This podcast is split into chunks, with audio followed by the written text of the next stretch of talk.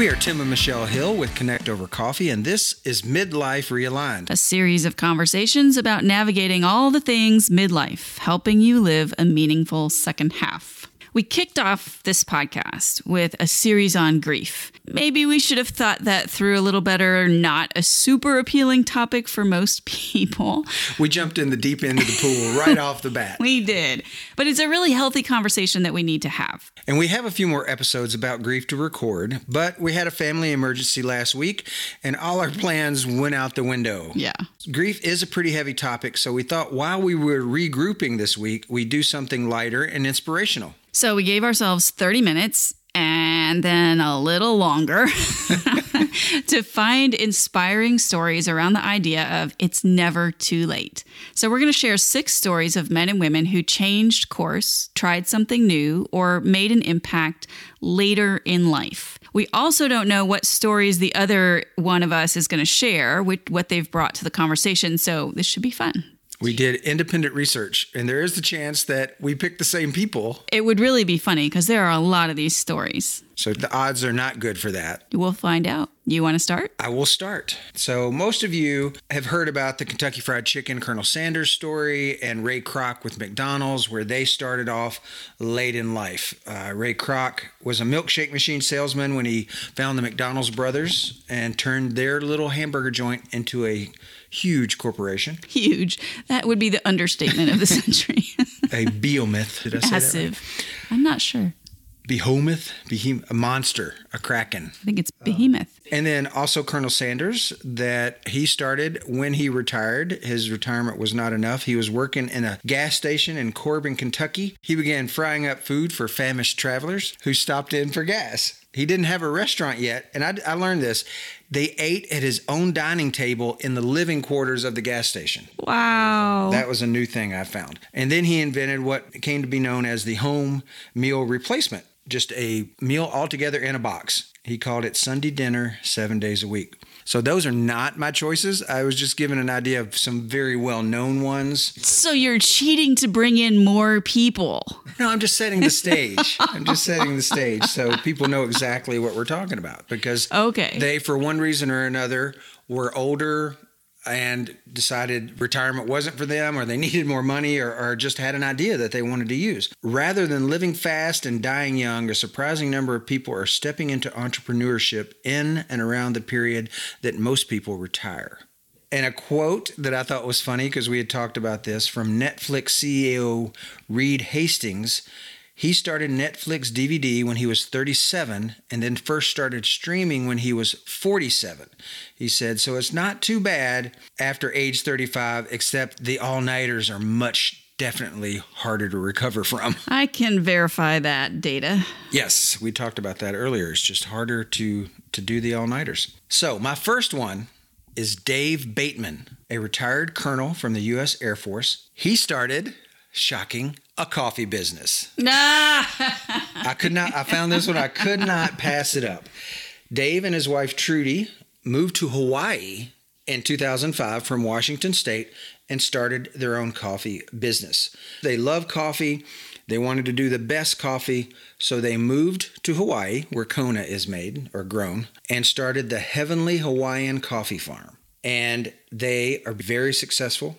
They have several varieties of coffee. They even have a Kona Peaberry, which is my favorite. I love Peaberry. Why do I get the sense that this is going to be featured in an upcoming box? If it wasn't so expensive, it would. One pound is sixty dollars. Wow! But it's that's the cheapest. Oh my word! That's not the Peaberry. So but Kona is very rare and very good too. And they have a subscription box service. So, I mean, they've really branched out. They're selling coffee gear as well. It is grown on the main island, the big island as they call it, and they have a whole family atmosphere. They have people from Virginia, Minnesota, Ohio. The roaster is a local Hawaiian person, but they have people who have, have come from all over. So it's like Ohana. He has great, made a very good family, and they do the farm, the growing, the processing, and the roasting, and a coffee shop as well. So that sounds like a road trip to me, a uh, road trip would be hard. Well, a road boat road trip, road road flight plane. road. okay, a, a destination, trip. a trip, a trip. They have free tours and free coffee tasting, so we at least get that. We got to get there, but I just think, you know, there he is. He had 30 years in the in the Air Force. Could have easily sat back and retired on the the Air Force pension, but he didn't want to do that. So he made a coffee farm. I'm very I'm very hip to that. Why do I think that my future revolves around a coffee farm someplace warm? your eyes are all bright and your smile is huge.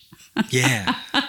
I think you you might be on the right track. Well, I have a story that is related to Hawaii too. However, Uh-oh. I'm going to hold that one till the end. So I will start with Kathryn, and I don't know, I might say her name wrong because I couldn't figure out how to pronounce it.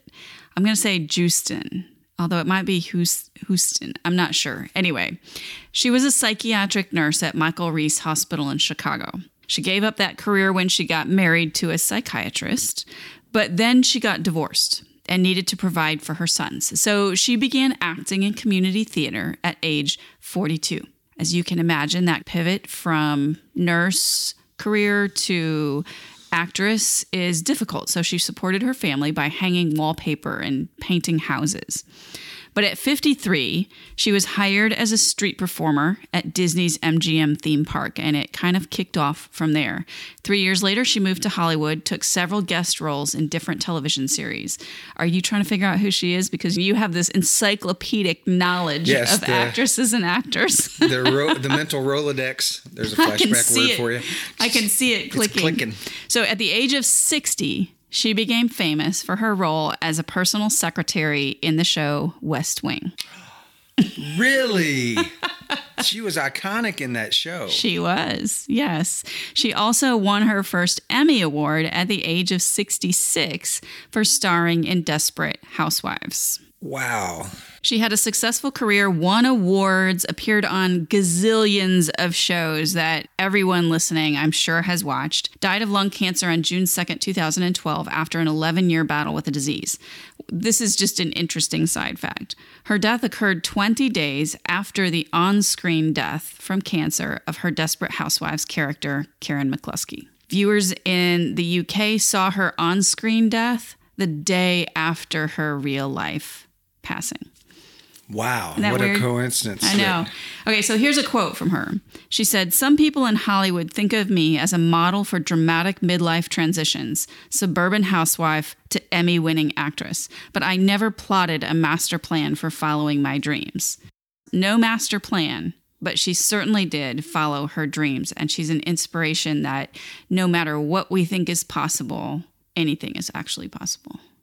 I love it. I love the fact that this whole episode is about second chances or later life chances. So many people in our culture, uh, once you retire, you become. We've talked about it. You become irrelevant. They put you out to pasture, so to speak, and and they don't think you have any value.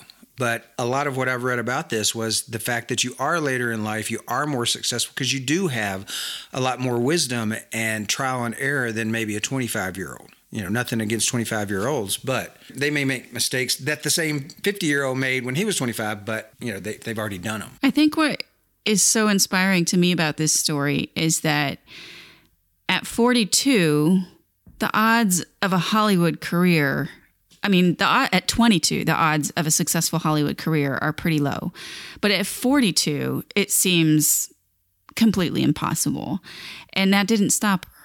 You know, she went step by step, acting where she could act and, and made her way to Hollywood in the face of pretty insurmountable odds. I mean, can you imagine me telling my family I'm going to become an Emmy winning Hollywood actress at the age of 50, whatever I am? I don't even know.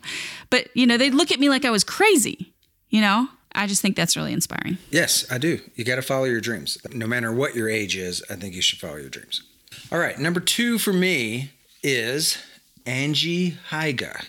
All right, I was worried that you said yours because this one's Hawaii too. I was worried that oh, it's just all about the islands I guess for me, not the last one, but this one. She was 30 year career in banking and she became an entrepreneur. She decided to retire early in 2008 to care for her granddaughter during her oldest daughter's military deployment in Afghanistan. So she she was a banker, became a stay-at-home grandmother, and she found time to do what she always loved and for her that was designing and sewing. So while she was caring for her her granddaughter, a business idea came to her that after she was on a flight for 7 hours, no blankets and she caught a cold because airlines, uh, a lot of airlines have stopped handing out blankets on flights. So she took her sewing idea and her need of a blanket.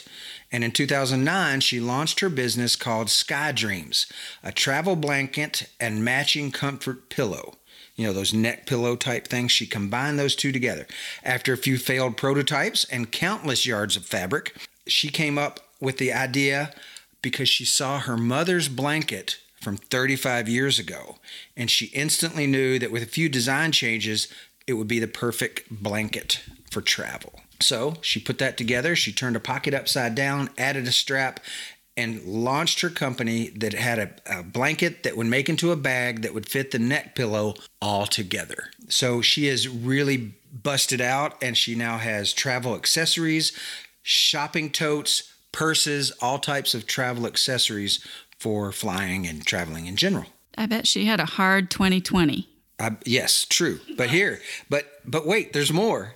March 22, Sky Dreams launched her Giving Back program where she started making and sewing masks for free, just shipping. That's all they had to do was, you know, pay for the shipping. So she took a lot of her uh, scrap fabric and other supplies and made masks for anybody who who asked for them, but mainly it was first responders, is what she focused on.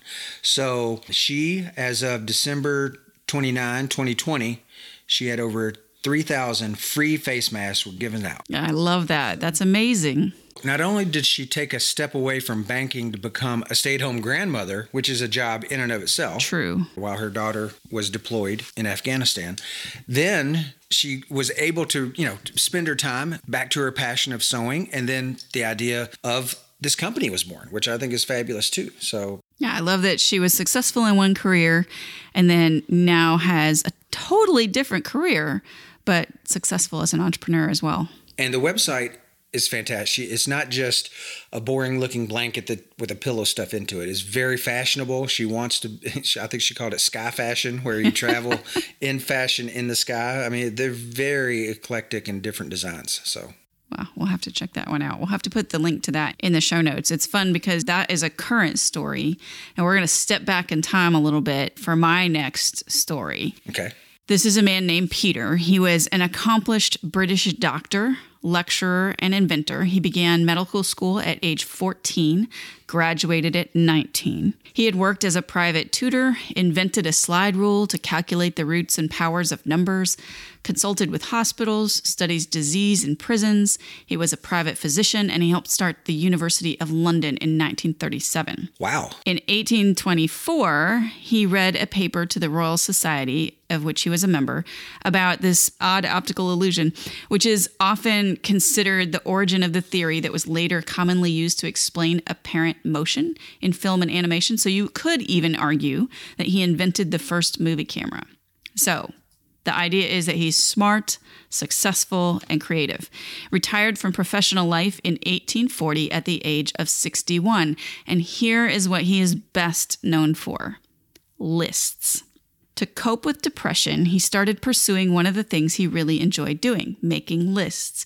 He devoted his time to creating a catalog of words organized by their meanings, and the first printed edition of his project was published when he was 73 years old. It was called Roget's Thesaurus of English Words and Phrases. And now, now it is a best friend and indispensable tool of writers everywhere. But like you just said, that's not the end of the story. An article about him says this. Although obviously accomplished, Roget experienced overwhelming heartbreak in his life. His father died of tuberculosis when he was four. His mother suffered from paranoia, often accusing the servants of plotting against her. Both Roget's sister and daughter experienced mental breakdowns. His wife, 16 years his junior, died of cancer at age 38.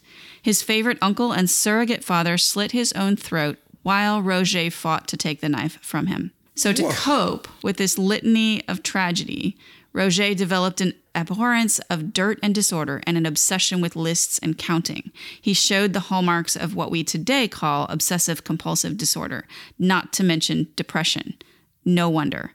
And so, in his biography of Roget called The Man Who Made Lists, Joshua Kendall concludes that the thesaurus did much more for Roget than for its millions of users across the centuries. The ultimate book of lists became his salvation, and it enabled Roget to live a vibrant life in the face of overwhelming loss, anxiety, and despair. 28 editions of the thesaurus were published during Roget's lifetime. He died at the age of 90. So, Never discount your passion because it seems like no big deal. His passion for lists grew into something that supports writers, is indispensable to writers even today. Plus, when you look at the idea of what he overcame to produce that, he used this thing that most people would call a problem, this obsessive compulsive disorder, and turned it into something that the whole world would benefit from. It's never too late to make a difference. He is definitely a silver lining, make lemonade out of lemons kind of guy. I'm not sure he would have described himself that way, but I get the feeling that it was more this is what I have to do to survive. This is the thing that keeps me from unraveling. you got to do what you got to do. You know, Yeah. improvise, adapt, overcome, however, whatever cliche. What's another word for cliche? Where could I find that? but Whatever it takes. whatever it takes. All right, my turn. This one you will like because it has to do with ice cream. All right. I do want to say you notice your first one was about coffee, and my second one was about words. That's true. You love words. You're a writer. And you love coffee. I do. And we both love ice cream. All right, so let's get there. All right. Wally Blume, age 62. He had a successful 20 year career as it said uh, he had a uh, economics degree and he, so he was an economist accountant type person but the company that he was working for was involved in ice cream and his boss had an idea to have a tomato flavored ice cream Oh, that doesn't sound like a good idea. it didn't sound good to Wally either. So it turned his stomach, he actually said. So he took that idea and said, I, I just can't I can't work for this company. if they're gonna make a tomato flavored ice cream, I can't work here. So he branched out on his own and in 1995, in his mid 50s, he decided to go alone, mortgaged his house, and he started his own ice cream company, Denali Flavors, which you probably haven't heard of. But he created one flavor, Moose Tracks. Oh, everybody who knows ice cream knows Moose Track. Everybody knows Moose Tracks. So that was his main flavor. Today, that dairy treat brings in 80 million a year Whoa. alone through licensing agreements and the ice cream itself. He is now over 40 flavors, expanded it out. He just recently bought another company called Denali Ingredients where he will make ice cream for other companies and other flavors. If they have a flavor idea, he will put it together. And this company, uh, Moose Track's based in Michigan. He bought the facilities for Denali Ingredients in New Berlin, Wisconsin you know, not only has he got his own ice cream, he's helping other people make ice cream as well, or any flavors. Well, I think Connect Over Coffee needs not only its own private labeled coffee, but we need ice cream too. Connect over coffee ice cream. Yeah. Um, I like over this. Write this down. Write this down. And he is still going strong at the age of 75. So he is still rolling. He's also featured in a book, which I looked at briefly on Amazon in our 30 minute time, called Is This Seat Taken? It's Never Too Late to Find the Right Seat by Kristin Kaufman. And she interviews while he's in this book people exactly what we're talking about who started later in life and made an impact to others. So I love it. That seems like a book that should be on our shelf. that is true. Well, mine is sort of the exact opposite of a story filled with ice cream, my last one, and it does take place in Hawaii. So, Gladys Burrill had been a multi engine aircraft pilot, a mountain climber, a desert hiker, and a horseback rider, but she is best known for something she did at the age of 92. She was inspired when she saw early morning fireworks kicking off the Honolulu Marathon and said, I want to do that. So the next year, at the age of 86, she ran her very first marathon. Wow. 86. That's that's incredible, right? No matter what. Right? I know. She completed five out of the seven Honolulu marathons that she started. She had to drop out for two years, once in 2008, just after the death She of her husband. baby. no, oh my gosh. Oh my word. That she would have been 90 years old. No, no babies. it was just days after the death of her husband of 69 years. And then another year, a stomach sickness stopped her midway through. Her nickname was the Gladiator.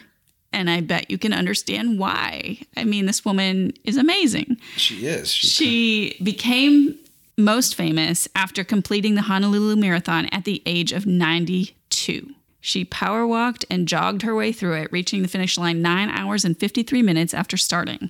For that finish, she was recognized by the Guinness World Record Book and the Hawaii House of Representatives for her accomplishment. She became the oldest female to ever finish a certified marathon. In 2011, she was inducted into the Honolulu Marathon Hall of Fame. And I'm going to read I'm going to read a quote about her that I had to kind of set up because I'm not sure where to start it. But she was a Seventh day Adventist, and, quote, part of what drove her was that she felt God had a purpose for her in the islands. Where she constantly made new friends, her son Mike Burrill said. He recalled going on walks with her in Hawaii and turning around to see her holding hands with a police officer or stepping into a store to start a conversation with an employee. In 2011, Burrill told the Associated Press that her positive attitude gave her strength to start running marathons. It is so important to think positive. It's easy to get discouraged and be negative, she said. It makes such a difference in how you feel and your outlook on everything. She died a few weeks before her 100th birthday. So, if you think that you are too old to achieve difficult things or simply to get in shape, you are 100% wrong. That's amazing. What I like about that one is it's not about a business to make an impact. She obviously made a huge impact on a lot of people by running the marathon. Her own life probably got her in better shape to to live longer, but having that positive attitude and talking to people, she was inspiring to other people, I'm sure, to run a marathon or just get in shape. That's what I, I really like that story because it's not about money. It's not about business. We can make an impact in so many different ways. And just the idea of seeing someone at 86 who decides, I'm going to do this physically strenuous thing that 20 year olds do is amazing. Like, so inspiring. Not only that she actually, I mean, that she actually did it is inspiring too, but that she had the chutzpah to say, I can do this. No one's going to stop me. Why should I not do this? Just because I'm older, and the idea that I could get in that kind of condition, that I, my I, I could actually run a marathon. I'm half her age. Why couldn't I do it? You know, like it's so inspiring. I agree. I agree. I like that one. That's a good one to end on. Well, that has been six. This has been a fun conversation. I think maybe we should do it every so often and call them It's Never Too Late Success Edition or Skills Edition or Pivot Edition, that kind of thing. I'm going to veto the Pivot Edition name. But some of these are good pivots. That's true. We need to find another word for pivot. I bet we could find that in a thesaurus.